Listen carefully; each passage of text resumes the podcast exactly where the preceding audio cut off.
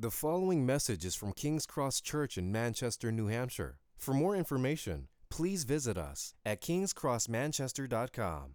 continuing. You guys are in Luke 7, Luke, uh, the, the Gospel of Luke, so we're going to be in Luke 7 today. I want to take a look at this wonderful story of redemption from the Gospel of Luke, uh, the story of the sinful woman, as it's often called. Uh, and these stories in Luke are, are so um, poignant and powerful, and part of God's design. We learn a lot through story.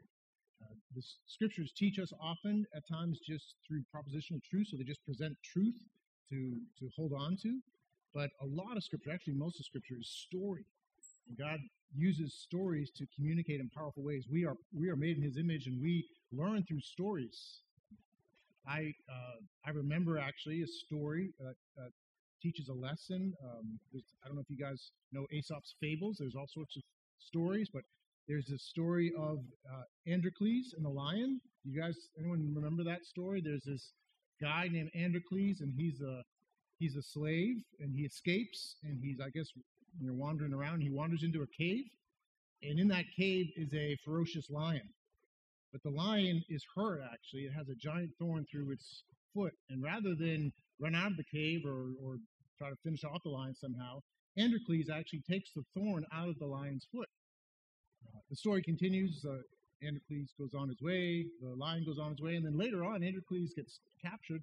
He's in the arena, uh, in like the Roman Colosseum, and he's going to be, he's basically being thrown to the lions. And this, this ferocious lion is there, and he comes towards Androcles, and right before he's about to devour Androcles, he starts acting like a kitten with Androcles. And it turns out it's that same lion that he had met in the cave years before had taken the thorn out of its paw. So that's a cool story, and it communicates a, a moral, a truth, right? Which is uh, kindness can have hidden returns, right? It's, it's always worth it to be kind. But the story is a much better way to teach that than for me just to say to you, kindness has its hidden rewards. And that's how God's word is. And this story today we're going to look at communicates a core truth. We'll talk about that indeed. But, but I want you to basically enter into this story. Let the story have its way with you as you listen to it, uh, as we go over it, and, and allow it to have its effect on you. There's some important things the Lord wants to do through His Word and through this story. So let's pray and ask Him to help us. Lord, we thank you for your Word. We thank you for this amazing, true story here in Luke chapter 7. And Lord, I thank you that, that today you desire uh, to communicate truth to us in a real way that changes our lives. You want us to feel this story. You want us to know your truth in a in a more powerful way, perhaps, than we've known it before. So come and be with us, Spirit of God. Help me to teach well, explain well, and I pray that, that you, Jesus, would be on full display for all of us to see. We ask. In Christ's name, amen. Amen. So Luke chapter 7, starting in verse uh, 36, it says, One of the Pharisees asked him to eat with him, speaking of Jesus, and he went into the Pharisee's house and took his place at the table. And behold, a woman of the city who was a sinner, when she learned that he was reclining at table in the Pharisee's house, brought an alabaster flask of ointment. And standing behind him at his feet, weeping, she began to wet his feet with her tears and wiped them with the hair of her head, and kissed his feet and anointed them with the ointment. Now, when the Pharisee who had invited him saw this, he said to himself, If this man were a prophet, he would have known who and what sort of woman this is who is touching him. For she is a sinner. And Jesus, answering, said to him, Simon, I have something to say to you. And he answered, Say it, teacher. A certain moneylender had two debtors. One owed 500 denarii, and the other 50. When they could not pay, he canceled the debt of both. Now, which of them will love him more? Simon answered, The one, I suppose, for whom he canceled the larger debt. And he said to him, You have judged right. Then turning toward the woman, he said to Simon, Do you see this woman? I entered your house. You gave me no water for my feet, but she has wet my feet with her tears and wiped them with her hair. You gave me no kiss, but from the time I came in, she has not ceased to kiss my feet. You did not anoint my head with oil, but she has anointed my feet with ointment. Therefore, I tell you, her sins, which are many, are forgiven, for she loved much. But he who is forgiven little loves little. And he said to her, Your sins are forgiven.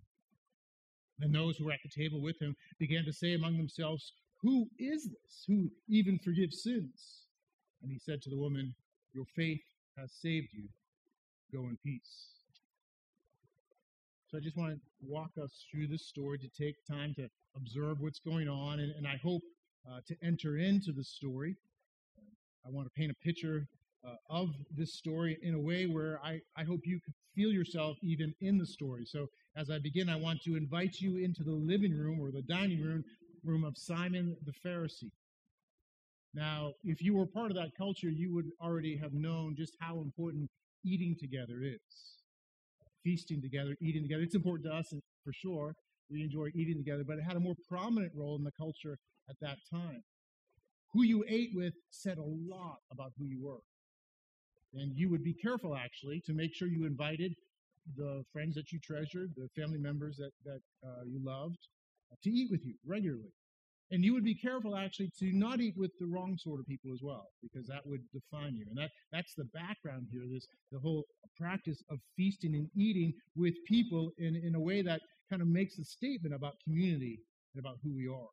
That's that's important to understand here. And, and what's going on is Simon uh, has invited Jesus into his home, and this is probably a, a special Sabbath meal, uh, a little different than the regular meals.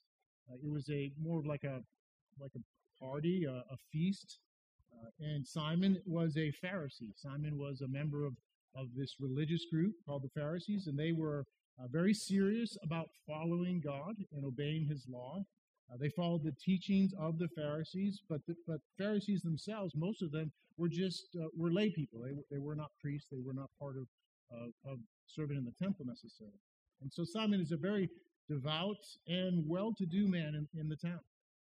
He's probably perhaps one of the wealthiest and one of the most devout men in, in, the town. And so it makes sense, of course. Jesus is in town, and the reputation of Jesus has been circulating. He's known as a, a rabbi who teaches the truth, who, who does miracles, and maybe he's a prophet. And so, given that Jesus is in town, it's really Simon's duty almost to invite this important rabbi. That's what's going on here.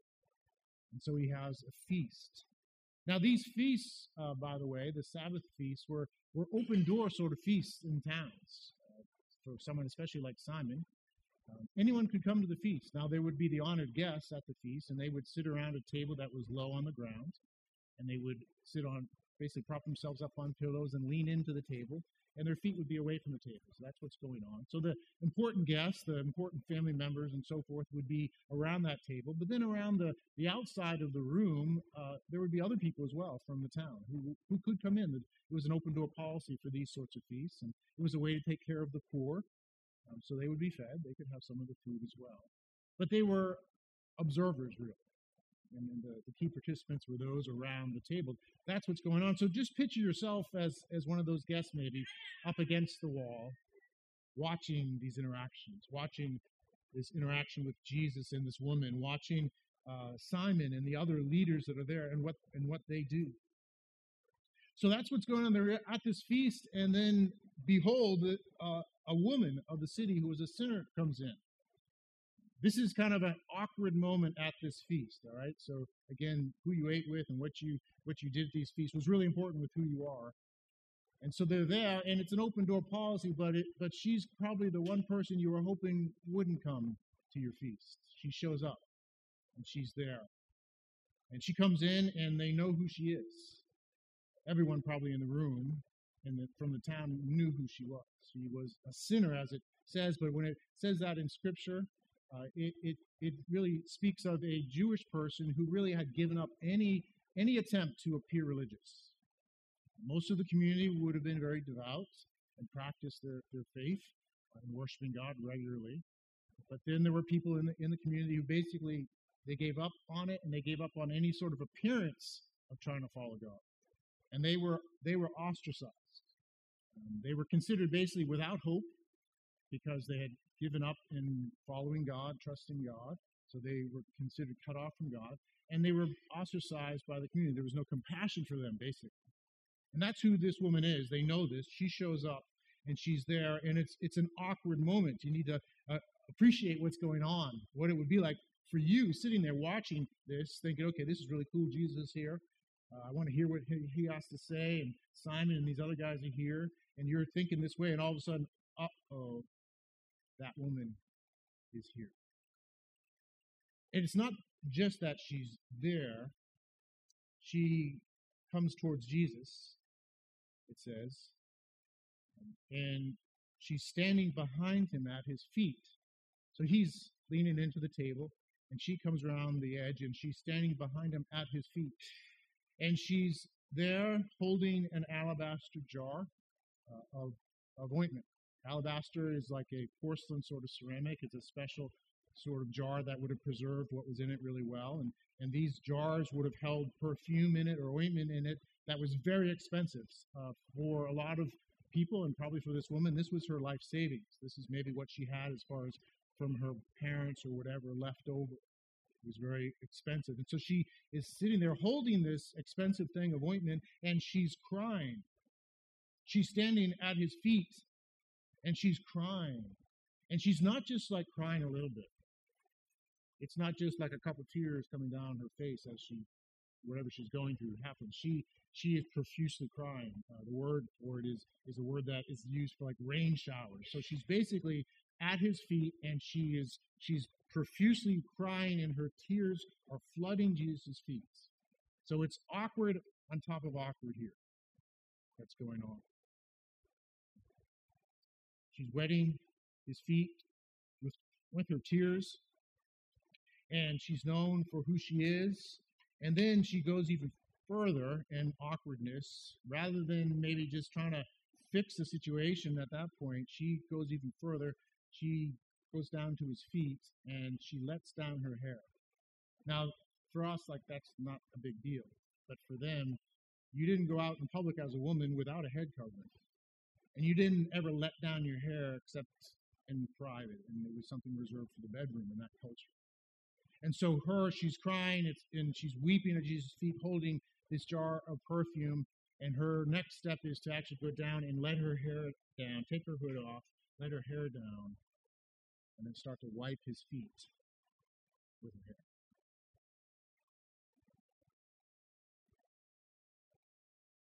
And she starts to kiss his feet.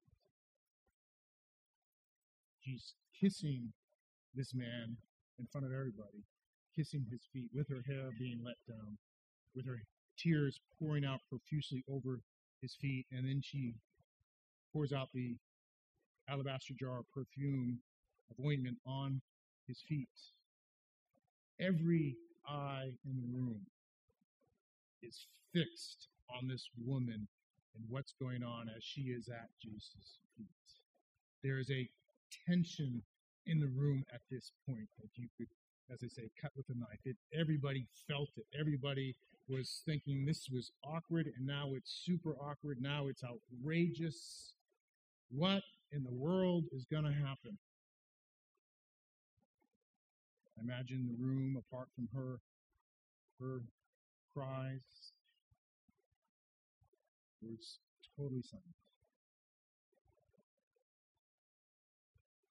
And as this goes on, Simon, of course, is thinking things. Simon is the leader there. He's responsible for this feast. He's responsible ultimately for the awkwardness that's here, and and yet this is Jesus, the great rabbi, the prophet. And yet this is this woman in this situation. And so he's thinking things that, that are natural for him in, in where he was and his perspective he was thinking, what sort of prophet or rabbi have I let into my house? What sort of prophet is this? You can't tell who this woman is and what her background is. Probably thinking even like just a street smart person would understand what's going on here and how outrageous this is and how inappropriate this is. He's thinking those sorts of things, and yet it's silent. No one knows his thoughts. We know his thoughts because it's captured here in Scripture.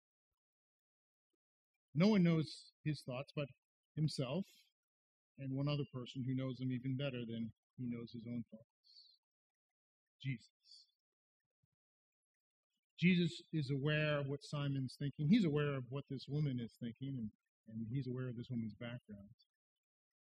And he breaks the silence with the introduction Simon, I, I have something to say to you.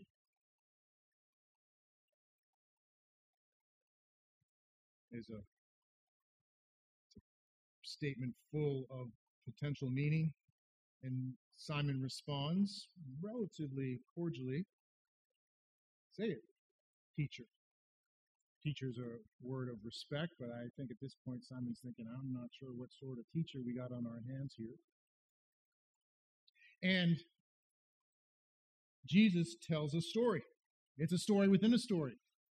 Jesus teaches through stories. Uh, just side note, right? Just understand how important stories are how Jesus teaches us through stories, and, and I think we learn through stories. So I just want to encourage you. You guys talked about community uh, community groups, missional groups, and, and uh, for those of you who have kids, uh, just remember the power of story. Tell lots of redemptive stories. Share stories with your children. Uh, those are the things that are going to grab a hold of their of their imaginations in their hearts. And so Jesus knows uh, the power of story, so he tells a story. It's a story that's simple short and direct. It's a story about two men who owe money to a local banker. One owes uh, 50 days' wages, another 500 days' wages. So that's kind of the difference between a guy who has a car loan and someone who has a house loan. So two different loans are both sizable. One's a good deal, bigger than the other, right? A mortgage. So there's these two guys, and they both default on their loan. And the banker in the story decides to cancel the loan. Now, that's really unusual, and there's a lot of background probably to how would that ever be? Why would a banker do that? This is, but this is a gracious banker, and Jesus is getting at through the story the nature of his father, his nature, and his graciousness. But for the point of the story, the banker cancels the loan, and he asks Simon, which of the two would love the banker more? It's obvious, right? There's no way to answer otherwise. He could, he could have just said, I'm not answering because this is a trap. Um, but he says instead, I suppose the one who had the larger debt canceled. So the point is established in his response. Yeah, of course, the one with the larger debt. Now Jesus goes in uh, for the kill with the point to bring it home to Simon, to bring it home to everybody, to bring it home to us today as well. He says, Simon, you didn't wash my feet when I came in. It was actually a common courtesy to, to provide for the washing of your guests' feet. They wore sandals, and they the dirt the streets were dirt. They weren't paved, and so you walked around, and your feet were dirty, and there were animals out there in the street. And so if you came into a house, uh, you would get your feet washed. It was a normal thing to do. And especially for an honored guest, you would have had one of your servants wash his feet. And so Jesus says, You didn't wash my feet. You, you didn't provide this, this really uh, almost basic courtesy. And yet this woman came in and she has wet my feet with her tears and dried them with her hair. She is extravagant in washing my feet, is what Jesus is saying, compared to you not washing my feet. He goes on, he says, You gave me no kiss. Again, a little different than our culture. Um, most of us don't kiss the greet, but some of us, maybe with certain backgrounds, would do that. In certain parts of the world, uh, when you greet someone, you see them, you give them a kiss, and it was true in this day that it was part of how you greeted people. It was it was a sign of affection and respect, actually. And so men would kiss men on the cheek, sort of thing. And, uh, it was a way that you greeted. And so it was normal to do this with people that you loved and appreciated. Yet Simon had not kissed Jesus. And Jesus says, But from the time I came in, she has not ceased to kiss my feet. He says, You gave me no oil for my head. This was also a sign of uh, affection and honor at, at a higher level. For someone you particularly respected and loved, you would you would welcome them to a Sabbath feast and you would anoint their head with oil. You'd have a special anointing oil, and that would be a way to, you know, to bless them and let them know that you honored them and that they were your honored guests. But Simon had not done this.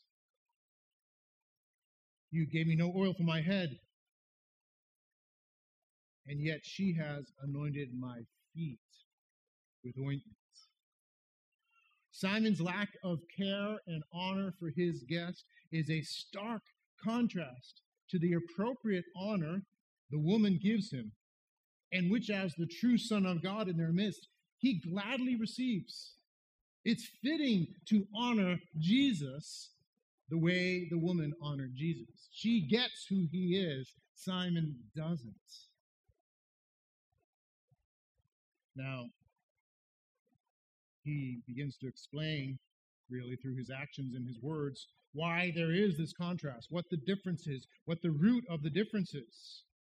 And so, right in front of everybody, he pronounces the woman's sins forgiven already. Literally, he says, uh, her sins, which are many, have been forgiven. We have are forgiven. It's a, it's a word that means already accomplished. I tell you, her sins, which are many, have been forgiven. He pronounces her sin forgiven in front of everybody, and he does that related to what he's teaching, relating to why this woman is so different than you, Simon. He's not saying this to merely be provocative, though he wants them to understand he is not any mere rabbi or mere prophet. He is the, the prophet, the prophet of prophets. He is God in the flesh before them and the response to him is to be something radically different than Simon's response. And this woman understands that. She understands who he is and what it means to be forgiven. And her great love and her extravagant devotion and gratefulness is a result of her having been forgiven, getting who she is and getting who Jesus is and what it means to, to have your sins forgiven by Christ, God in the flesh, and to be counted as his own. Now, we don't know the background of the woman. It doesn't disclose who she is. It doesn't give her a name. She's not Mary Magdalene. It's a different woman. Um, she's not Mary of Bethany. She's a different person. We don't know. But we do know, you've been going through Luke, that Jesus has been traveling around and proclaiming who he is, proclaiming the kingdom and telling people, repent and believe, for the kingdom of God is at hand. The Messiah has come, and he's disclosing indirectly that he is the promised one.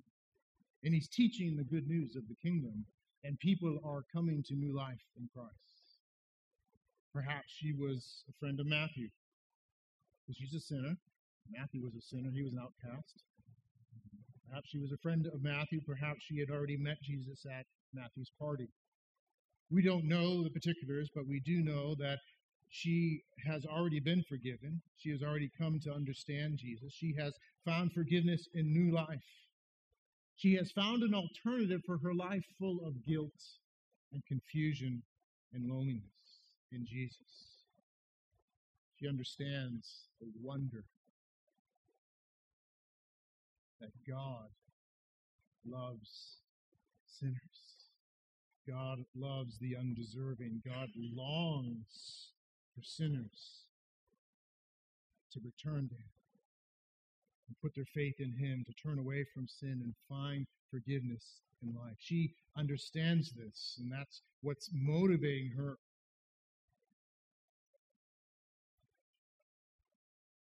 That's the background.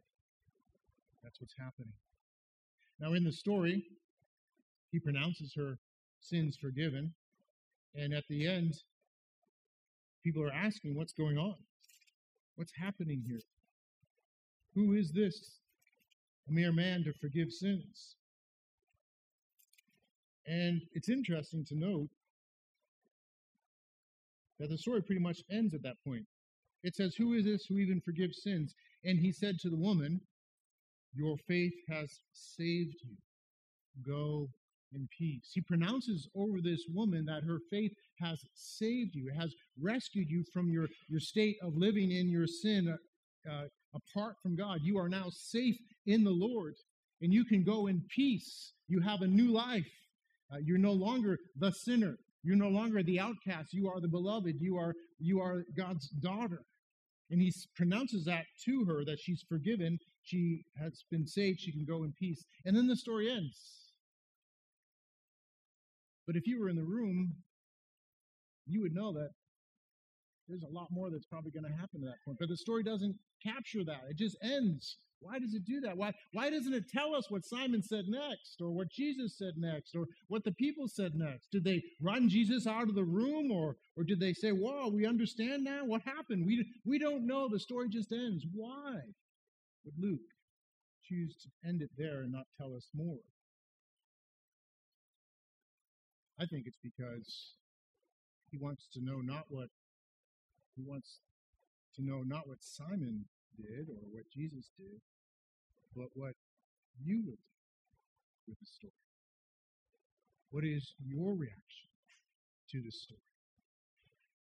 And there's two things I think that are important for us to understand in the story that are challenging us or meant to challenge us. First, this isn't just Jesus, the witty guy who has a, a witty answer, who, who knows a little bit of prophetically what Simon is thinking.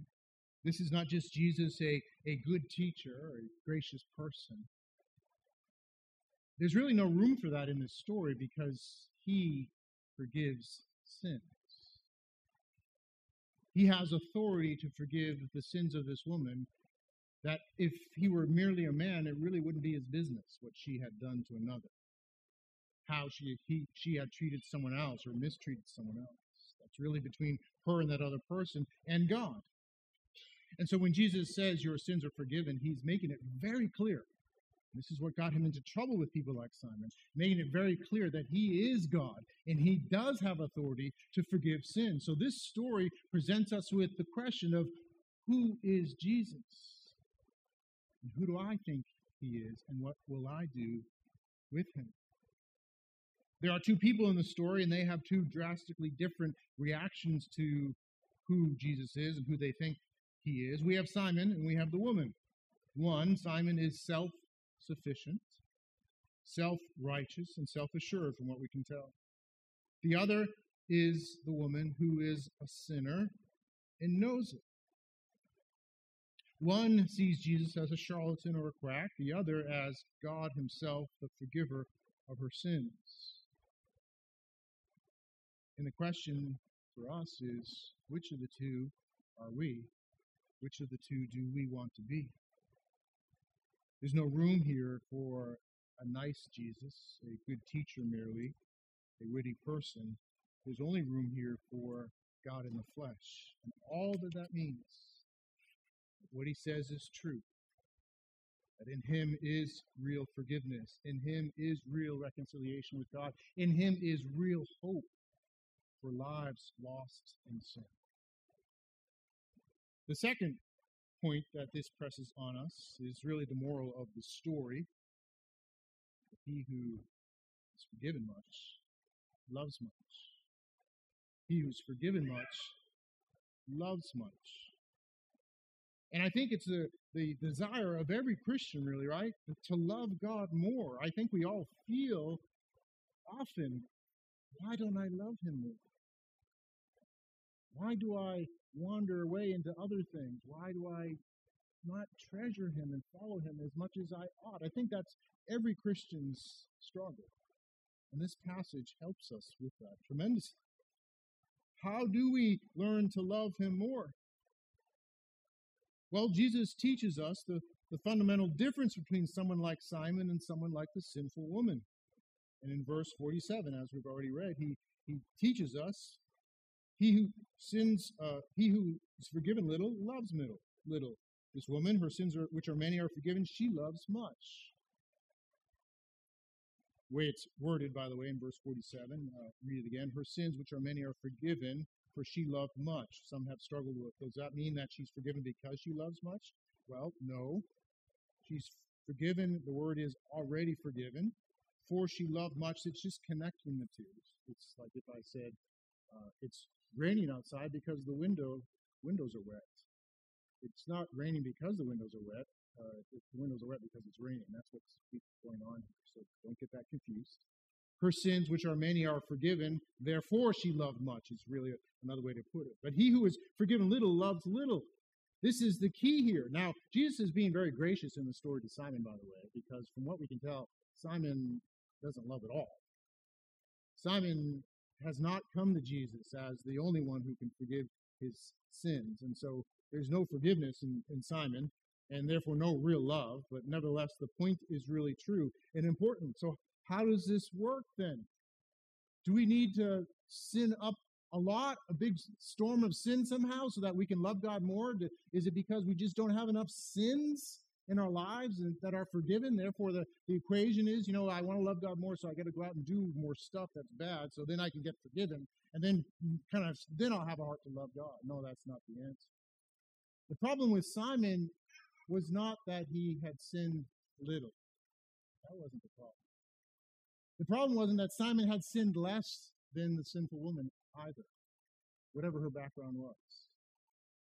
The problem was Simon thought he had sinned less than the woman. Simon had a huge sin inventory, believe me, every human being does. Now, Simon's sins were probably different sorts of sins than the woman's sins. Hers were the obvious and outward ones that, that everybody usually is like, those are bad things. Simon's were the acceptable sins, probably, things, things like pride and self righteousness and self sufficiency and maybe gossip. And it's interesting to look as you're going through Luke, I'm sure you're seeing this. The sorts of sins that Jesus comes down hardest on are the sins of people like Simon. So Simon had no lack of sin inventory. And my friends, fellow human beings, my brothers and sisters, you have no lack of sin inventory. All of us have sinned and fallen short of the glory of God in many ways. Now, some of us, they're obvious ones. That does help when we realize that. Some of us are less obvious, but before the Lord, they are all very serious. So if you want to love much, you need to understand that you've been forgiven much. And that comes from understanding that all of us have sinned much. And even more importantly, the wonderful good news.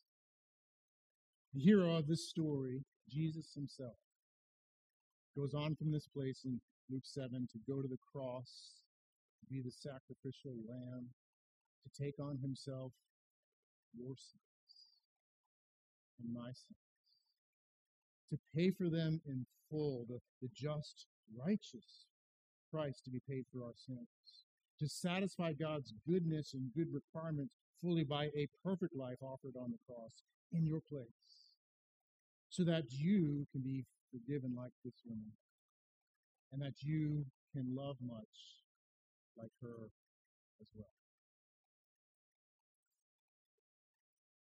Moral of this story, we learn he's forgiven much, loves much. The call of this story is for us to live in that reality and to see ourselves in the story alongside the woman. As we live in these truths with her, to love much, to love Jesus much as well. Let's pray. Lord, we thank you for your word. We thank you for this story.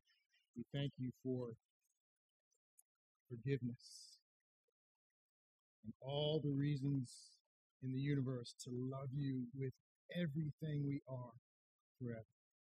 Fill our hearts afresh with love for you as a result, we pray. In Jesus' name.